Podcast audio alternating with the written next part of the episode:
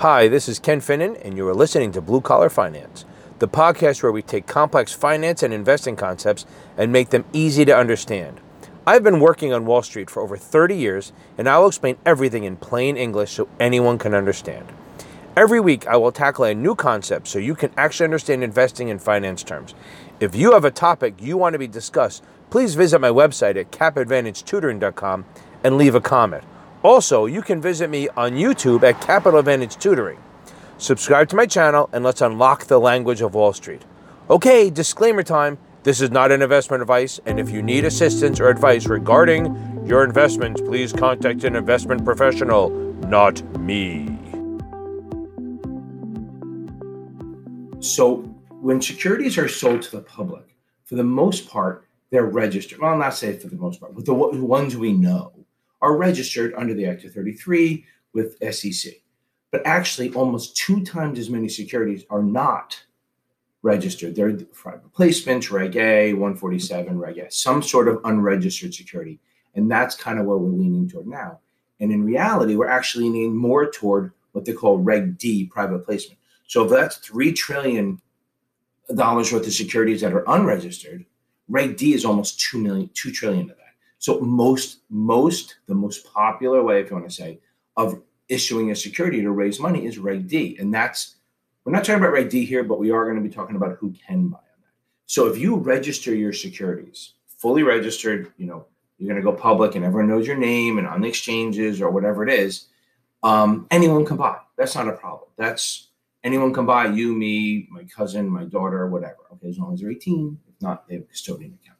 But um, we're talking about Reg D here. So Reg D has limits on who can buy, like accredited versus non-accredited. So that's what we're going to talk about. So accredited investors, it used to be the old rule used to be you had to be rich, which we're going to get into. Sophisticated and rich. You know, you're walking around with a tuxedo and a long cigarette holder.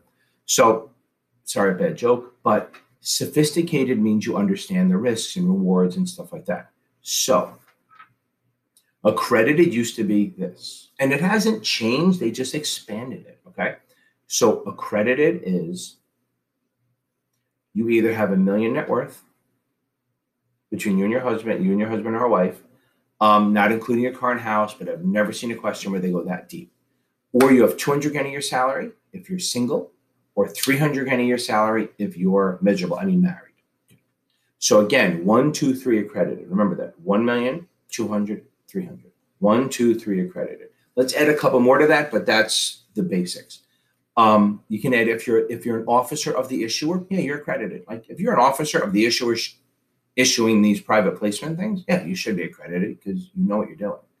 Um, also, if you're an institution with over five million other assets, that's going to be an accredited also. So now that's easy. So that means you can buy on Reg D, and we'll talk about that in a second.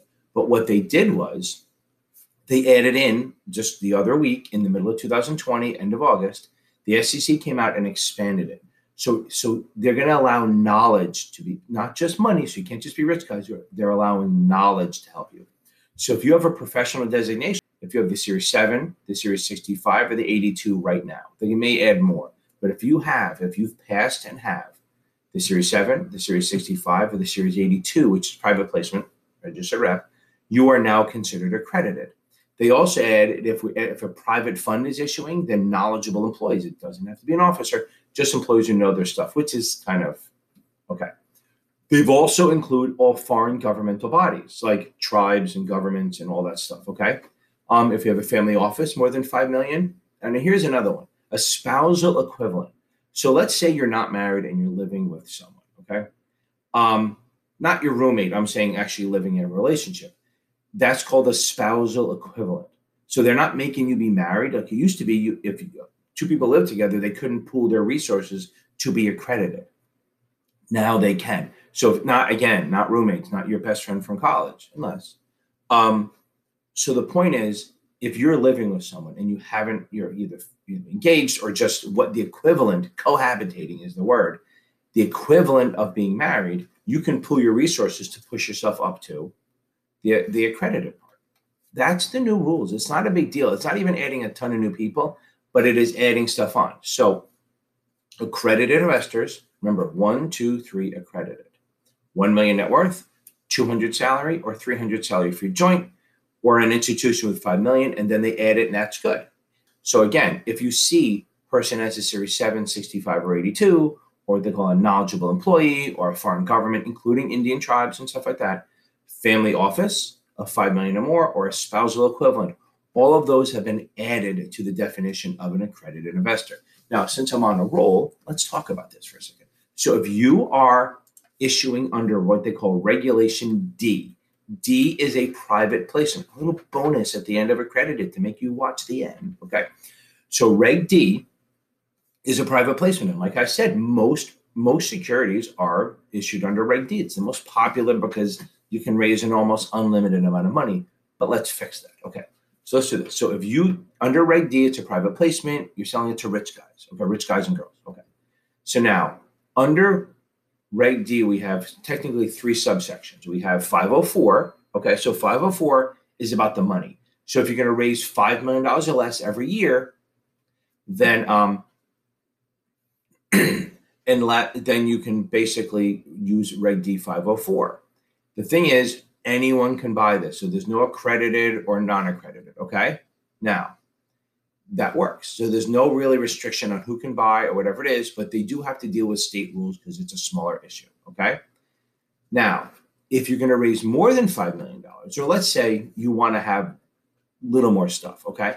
So it doesn't, you could actually technically do a 506 was 3 million, but we just think of it as anything over 5 million, you do 506.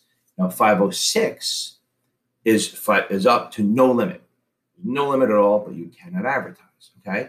But here's where the accredited comes in. You can raise as much as you want, and you can have an unlimited number of accredited investors or rich people, but only up to 35 non accredited, as long as they're sophisticated. You know, the tuxedo. Um, so, unlimited number of accredited and only up to 35 non accredited, but you can't advertise. And you are listed, you are limited to registering with the state. You will have absolutely have to register with each state as it's registered. Okay. 506C is the big boys, right? This is the one that if you're going to raise a lot of money and you really want to have restrictions on it and not deal with um, the states. So 506C, a, only accredited investors, so no non-accredited. So the accredited list we just did matters. Okay. So 506B it matters too because it's up to 35 non-accredited. Everyone else has to be accredited. 506C is going to say, I'm going to raise as much as I want, but I am not going to allow non accredited. Everyone who invests has to be accredited. And then because I'm doing that and only really rich people doing it or sophisticated, I don't have to register it in the States. I don't have to follow blue sky laws or states. And I can advertise. As long as all my investors are accredited, I can advertise. Because their idea is that even if little grandma or grandpa doesn't have a lot of money, and she wants to buy on it, she couldn't. So even if she saw it and was like, "Ooh, I want to buy it," she can't. Okay, and for the most part, in all of Reg D, okay, all of Reg D, you have to um, hold it for six months fully paid. So usually, when you fill out a Reg D, when you buy one, you have to fill out a PPM or investment letter, and it's basically going to say on that letter, "I know it's risky because it is risky, and I know I can't sell it right away." Okay and the reason they're making you hold it under 144, which will be a later later thing, the reason they're making you hold it is so that you don't resell it to an unsuspecting person. And I guess their idea is that the first six months is your riskiest time, so you have to hold it during that time, so then you're taking the risk because you. Thank you for listening to Blue Collar Finance. I appreciate you listening in and just hanging in there with me with my ramblings. I'm hoping to improve the quality a little bit. I'm still learning how to do this. But if you like what I'm doing, please follow me on YouTube under Capital Advantage Tutoring. And, um, and I do a live Q&A, mostly on the exams. But if, um, but really, if you have a question about a product or something and you're not taking one of the financial exams, feel free to join and I'll be happy to answer the question. Thank you very much and have a good night.